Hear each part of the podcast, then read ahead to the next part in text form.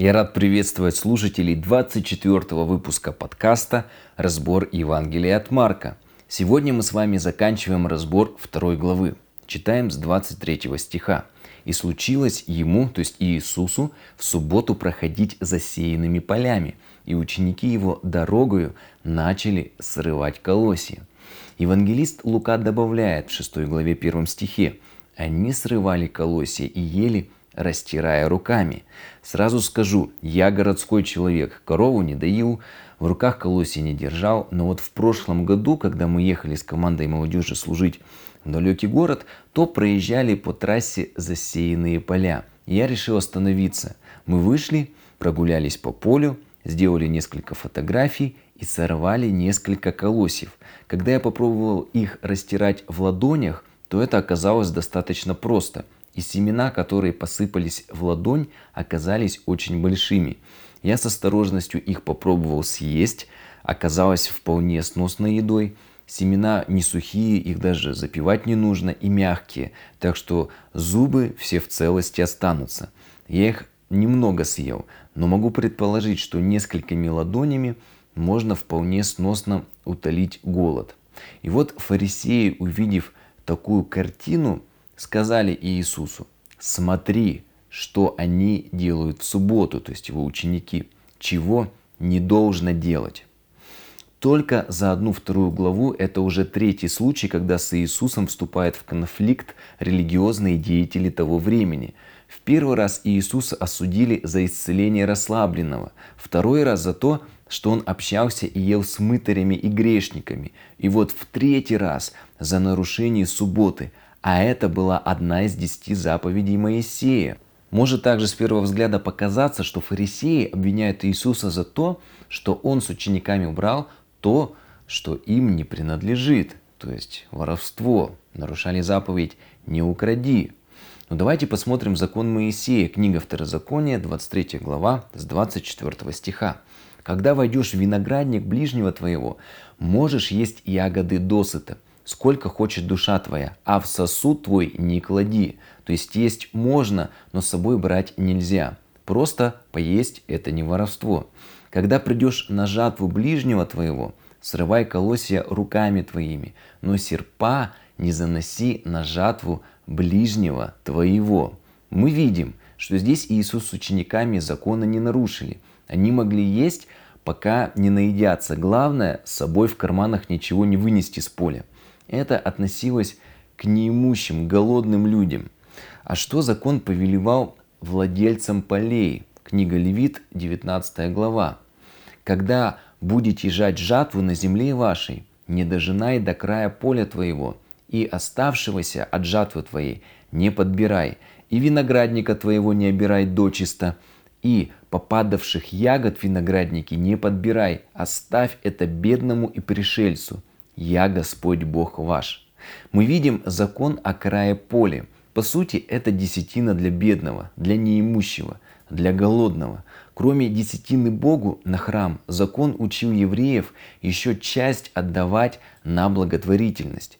Сегодня бывает, я слышу от верующих, я десятину отдаю не в церковь, а на благотворительность. Такому человеку я всегда говорю, хорошо делаешь, но по Библии верующий помогает и бедным, и поддерживает храм. Одно не исключает другого.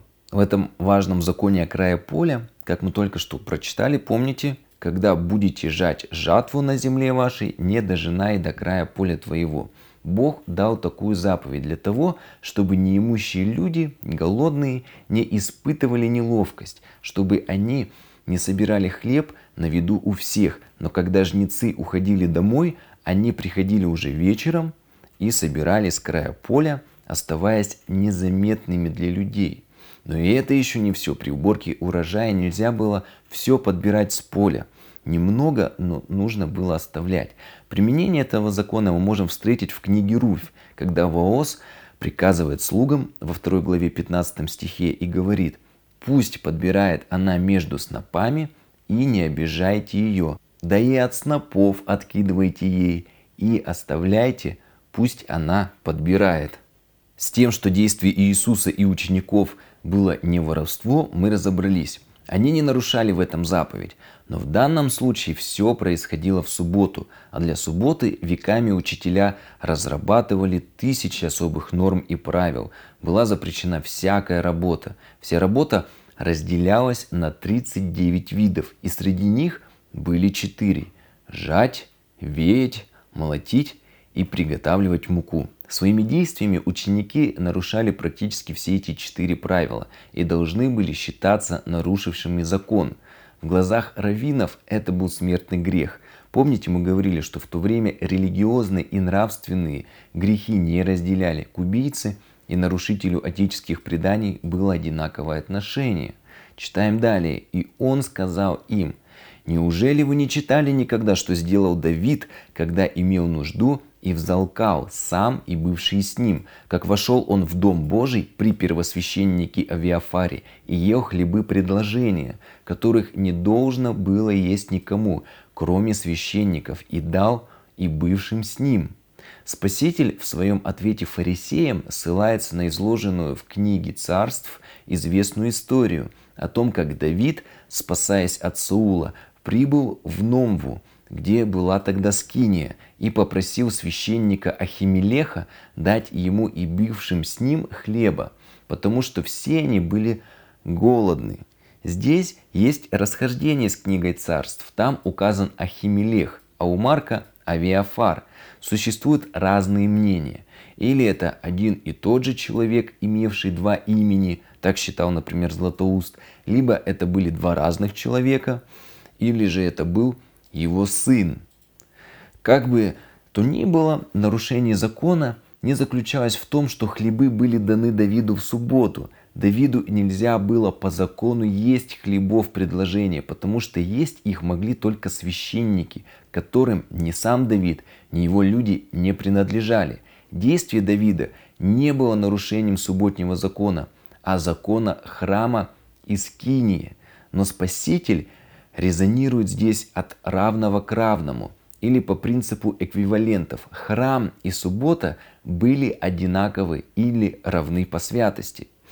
Вот Иероним так толкует это место. Ахимелех спросил только, были ли отроки Давида чисты от прикосновения к женщинам. И когда Давид ответил, что ни накануне, ни третьего дня, то первосвященник – не усомнился дать хлеба, предпочитая, как говорит пророк, милости хочу, а не жертвы.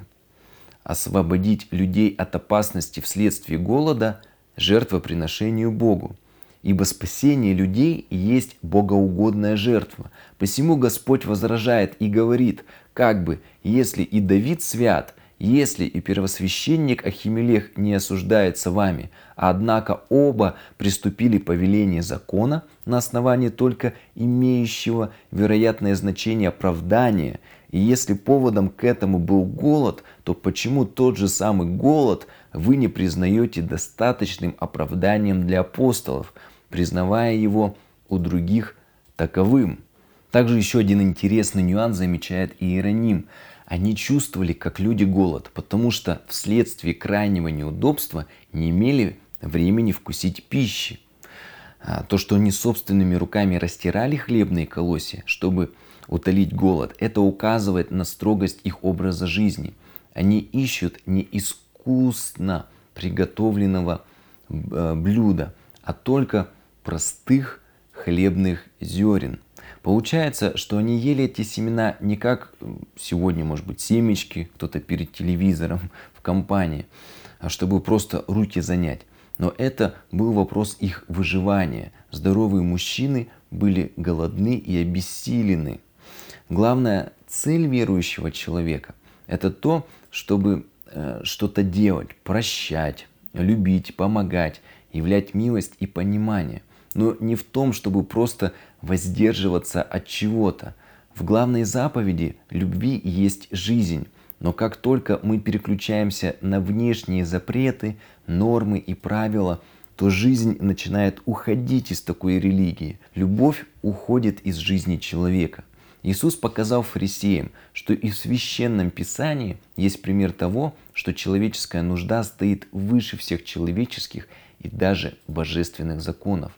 Если нормы чьей-то веры мешают человеку оказать помощь нуждающемуся брату, то это уже не вера. Человек всегда значит намного больше любой системы. Человек всегда важнее всяких ритуалов.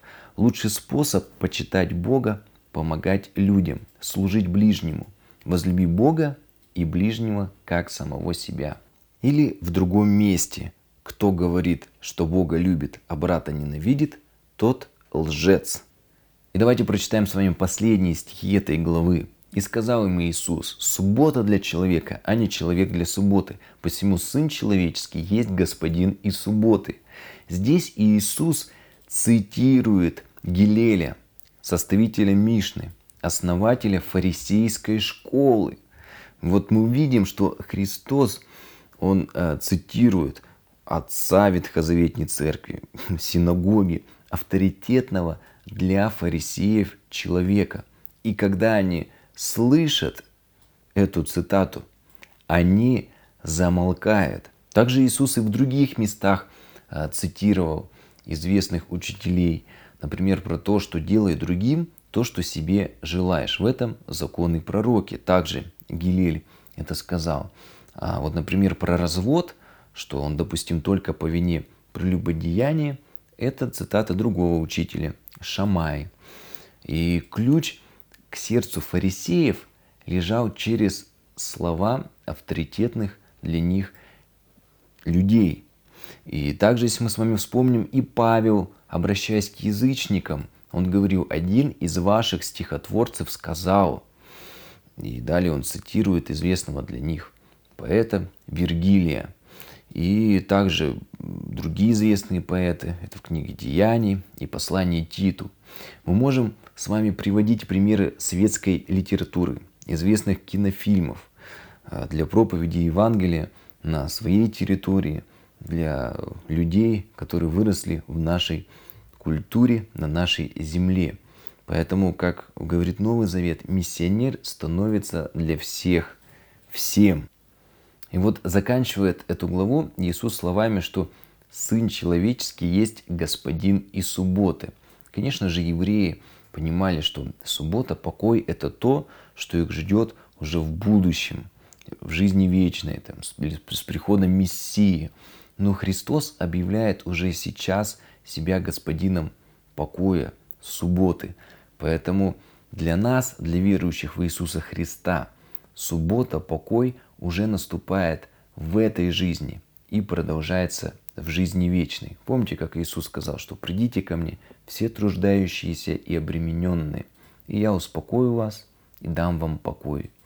Нужно вот заметить также еще, что вопрос о постах и субботе был весьма важен для читателей Евангелия от Марка.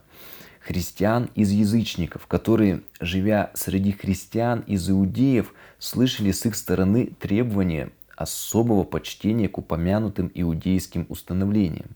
Такое решение вопроса снимало с них огромную тяжесть.